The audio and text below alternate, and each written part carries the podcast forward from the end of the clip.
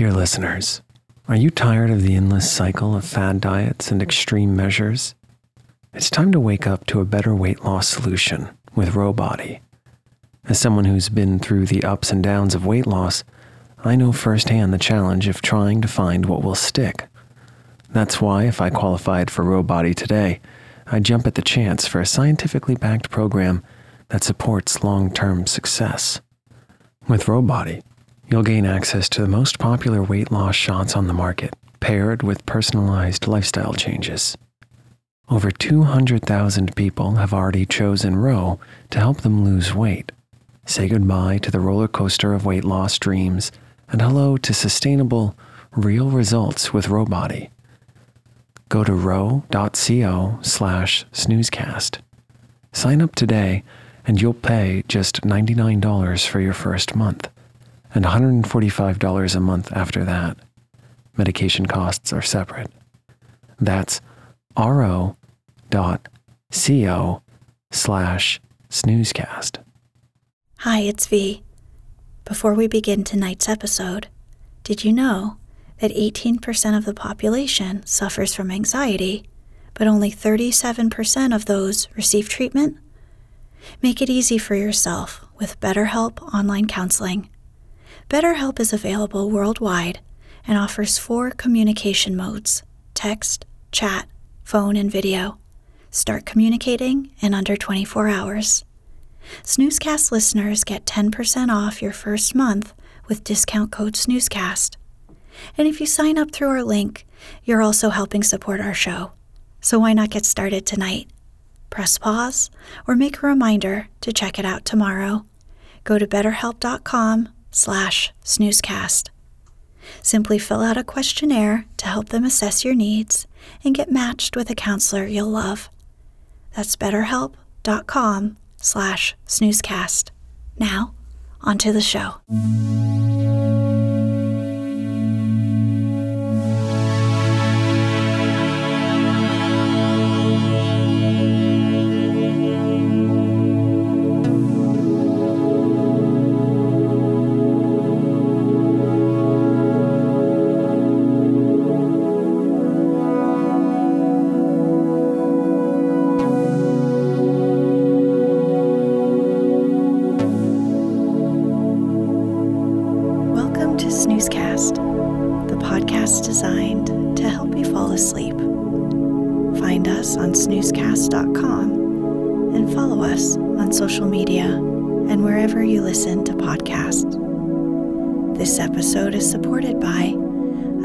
State of beatitude.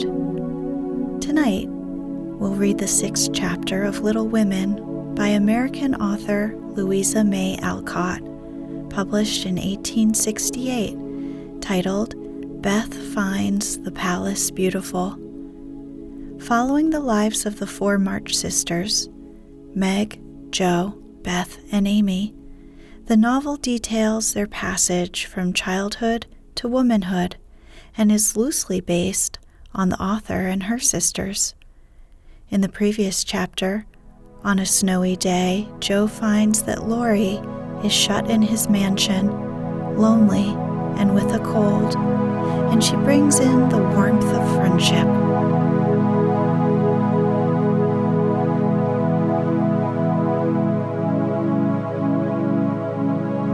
Let's get cozy. Close your eyes. Relax your body into the softness of your bed. Now, take a few deep breaths.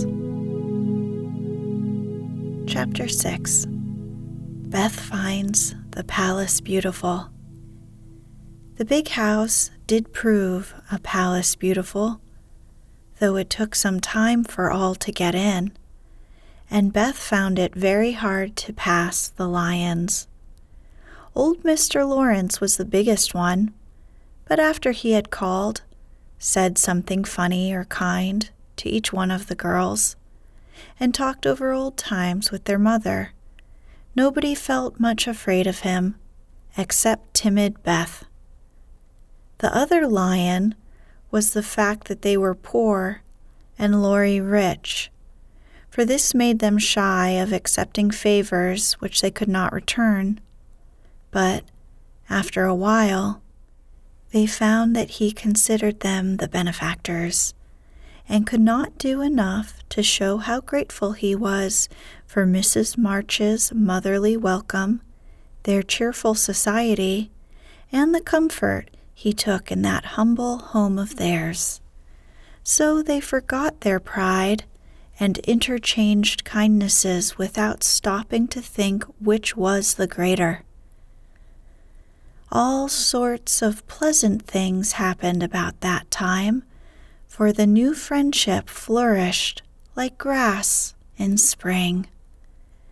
Everyone liked Lori, and he privately informed his tutor that the Marches were regularly splendid girls. With the delightful enthusiasm of youth, they took the solitary boy into their midst and made much of him, and he found something very charming in the innocent companionship of these simple-hearted girls.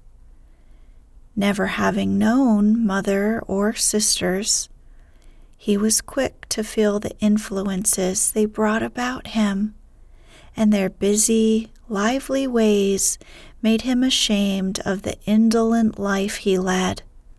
He was tired of books and found people so interesting now that Mister Brooke was obliged to make very unsatisfactory reports, for Lori was always playing truant and running over to the Marches.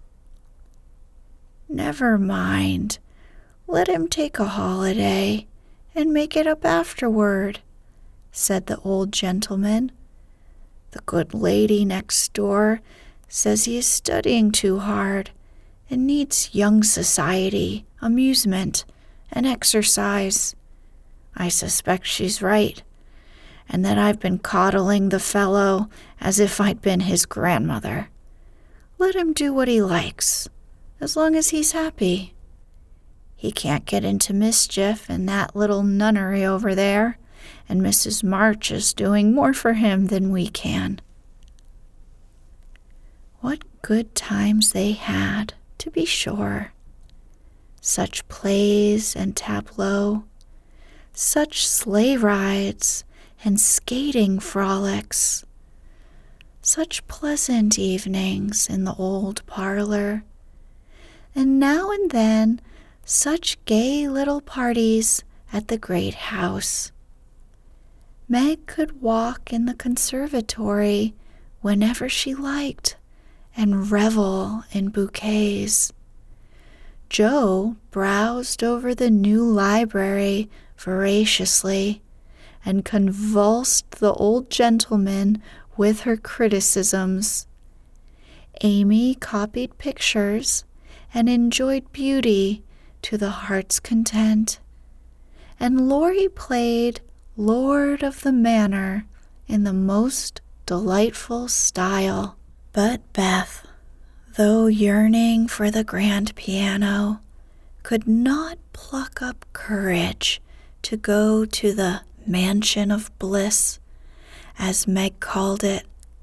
She went once with Joe, but the old gentleman, not being aware of her infirmity, stared at her so hard from under his heavy eyebrows and said, "Hey," so loud that he frightened her so much her feet chattered on the floor.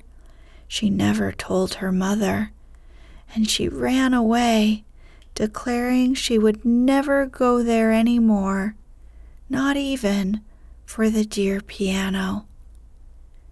No persuasions or enticements could overcome her fear till, the fact coming to Mister Lawrence's ear in some mysterious way, he set about mending matters.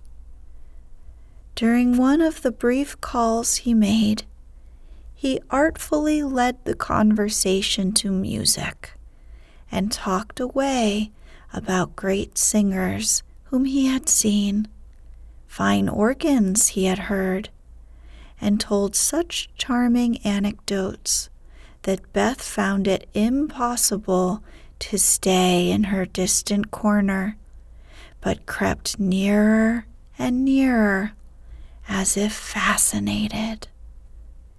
At the back of his chair, she stopped and stood listening, with her great eyes wide open and her cheeks red with excitement of this unusual performance, taking no more notice of her than if she had been a fly. Mister Lawrence talked on about Laurie's lessons and teachers, and presently, as if the idea had just occurred to him, he said to Missus March, "The boy neglects his music now, and I'm glad of it, for he was getting too fond of it. But the piano suffers for want of use. Wouldn't some of your girls like to run over and practice on it now and then, just to keep it in tune, you know, ma'am?" Beth took a step forward and pressed her hands tightly together to keep from clapping them, for this was an irresistible temptation, and the thought of practicing on that splendid instrument quite took her breath away. Before Missus March could reply, Mister Lawrence went on with an odd little nod and smile. "They needn't see or speak to anyone, but run in at any time, for I'm shut up in my study at the other end of the house. Laurie is out a great deal, and the servants are never near the drawing-room after nine o'clock."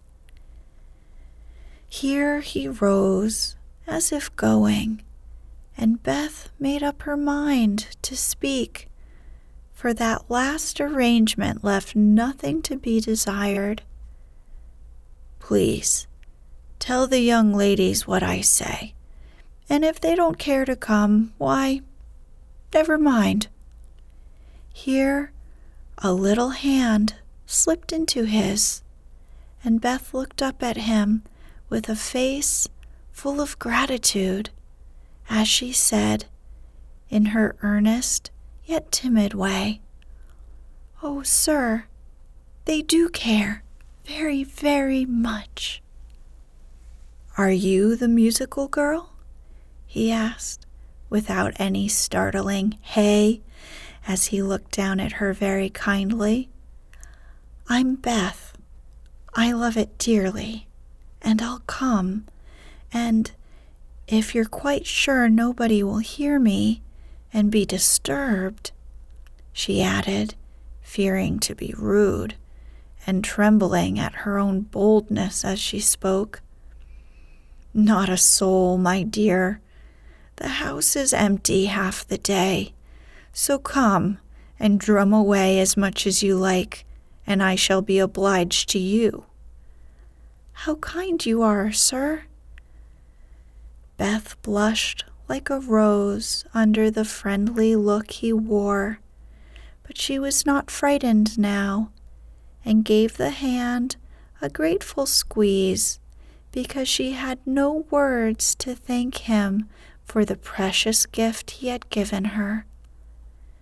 The old gentleman softly stroked the hair off her forehead, and, stooping down, he kissed her, saying, in a tone few people ever heard, "I had a little girl once, with eyes like these. God bless you, my dear. Good day, madam."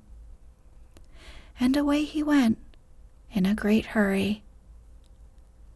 Beth had a rapture with her mother, and then rushed up to impart the glorious news to her family of invalids, as the girls were not home. how blithely she sang that evening, and how they all laughed at her because she woke Amy in the night by playing the piano on her face in her sleep.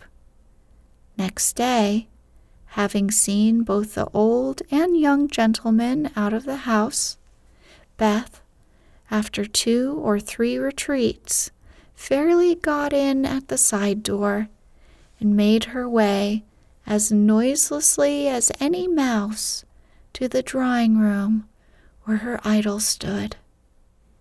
Quite by accident, of course.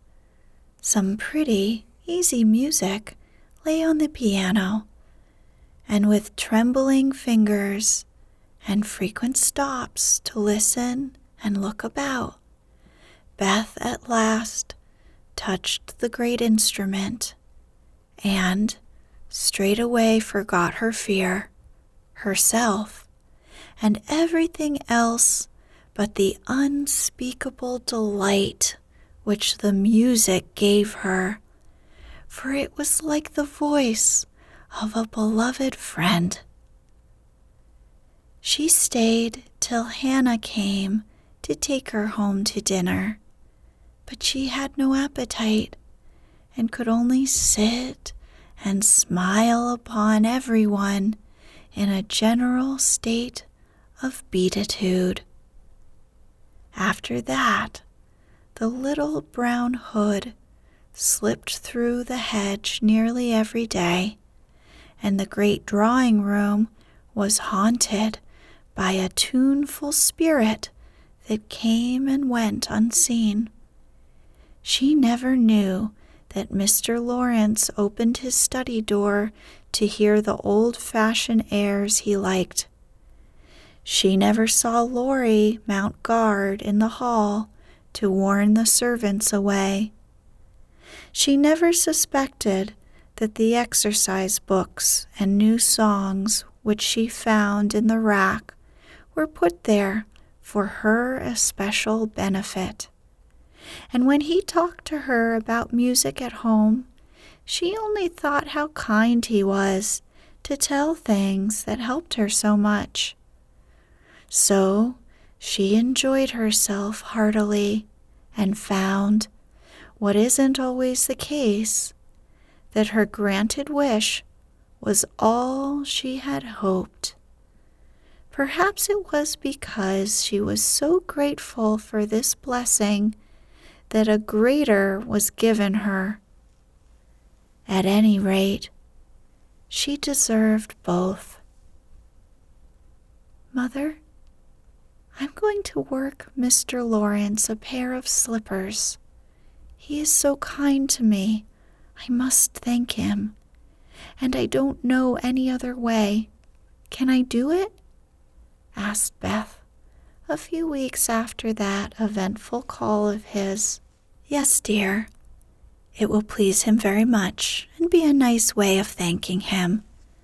The girls will help you about them, and I will pay for the making up, replied Missus March, who took peculiar pleasure in granting Beth's request because she so seldom asked anything for herself.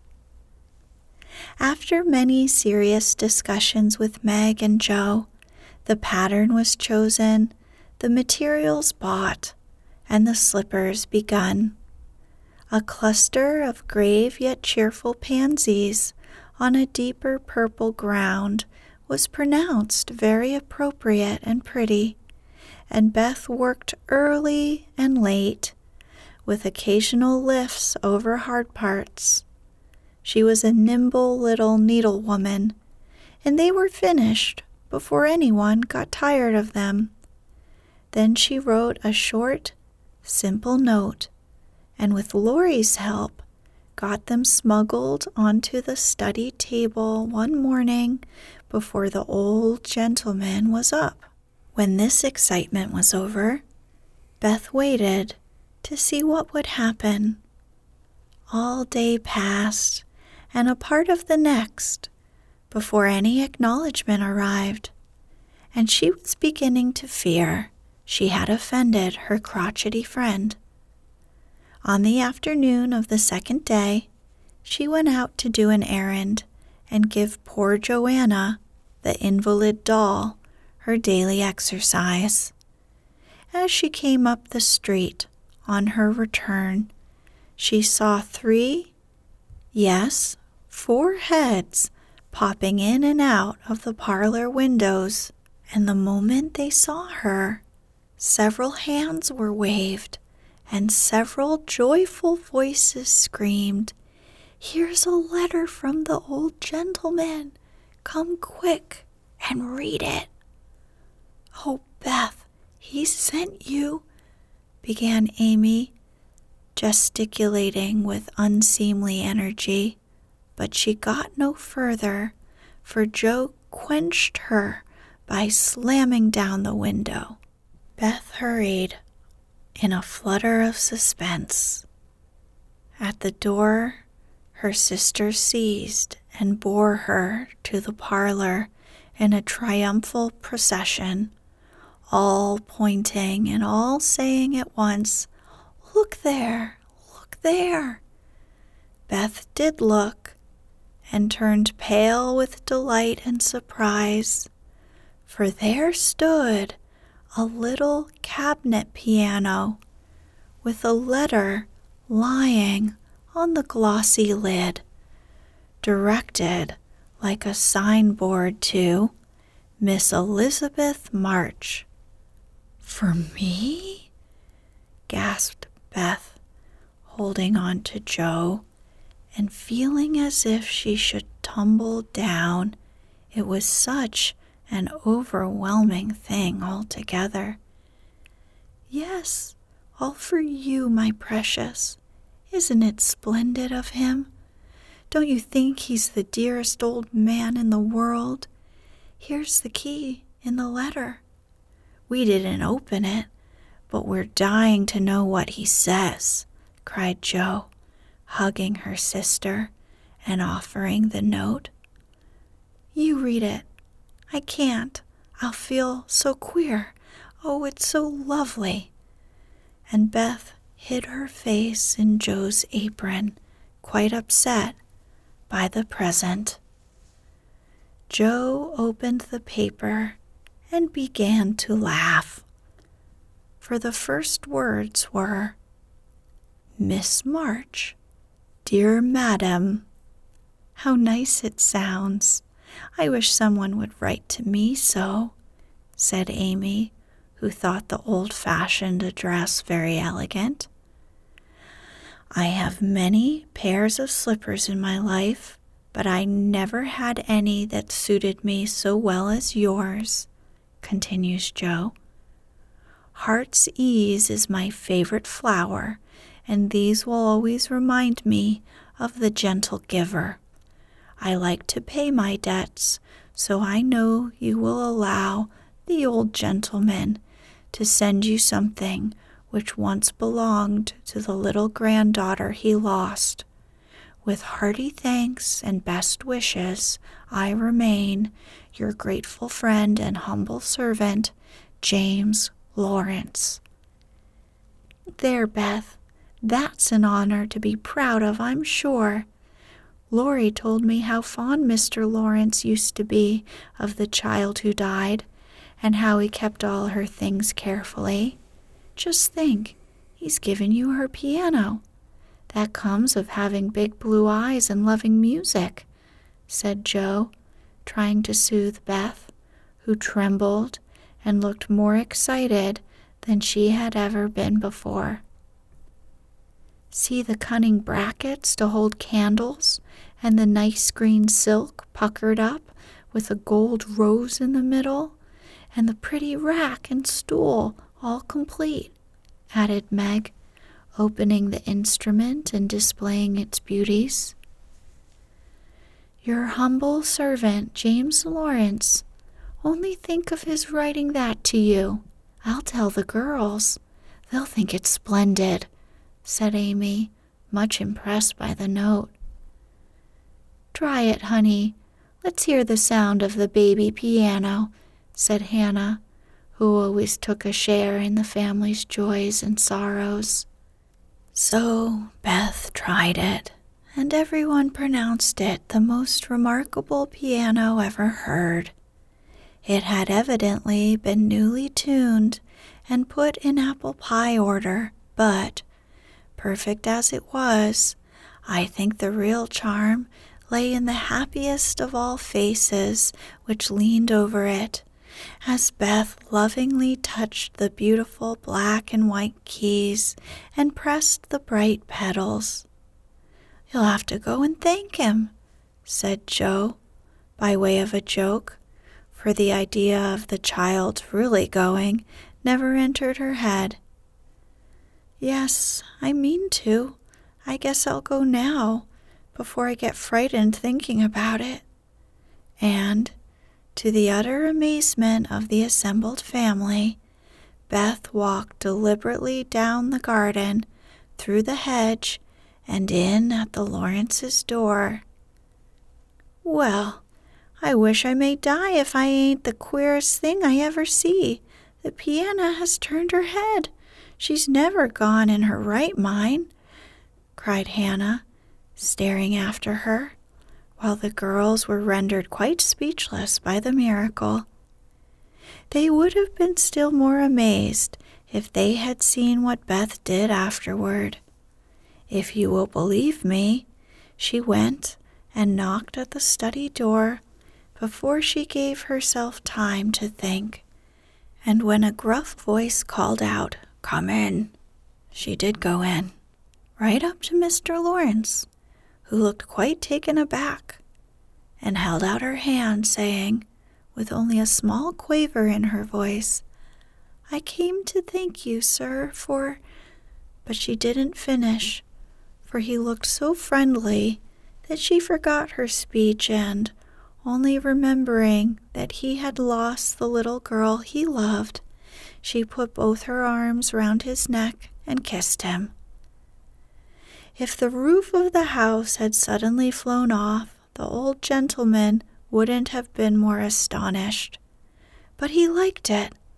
Oh dear, yes, he liked it amazingly, and was so touched and pleased by that confiding little kiss that all his crustiness vanished, and he just set her on his knee and laid his wrinkled cheek against her rosy one, feeling as if he had got his own little granddaughter back again.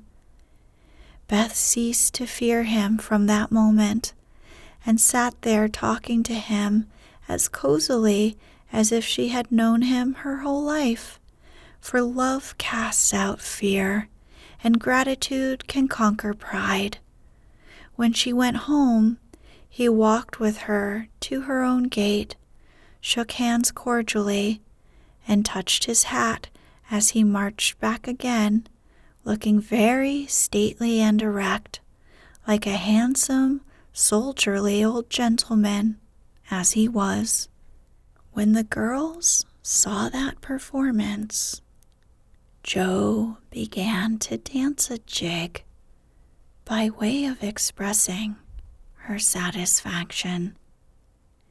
Amy nearly fell out of the window in her surprise, and Meg exclaimed, with uplifted hands, "Well, I do believe the world is coming to an end."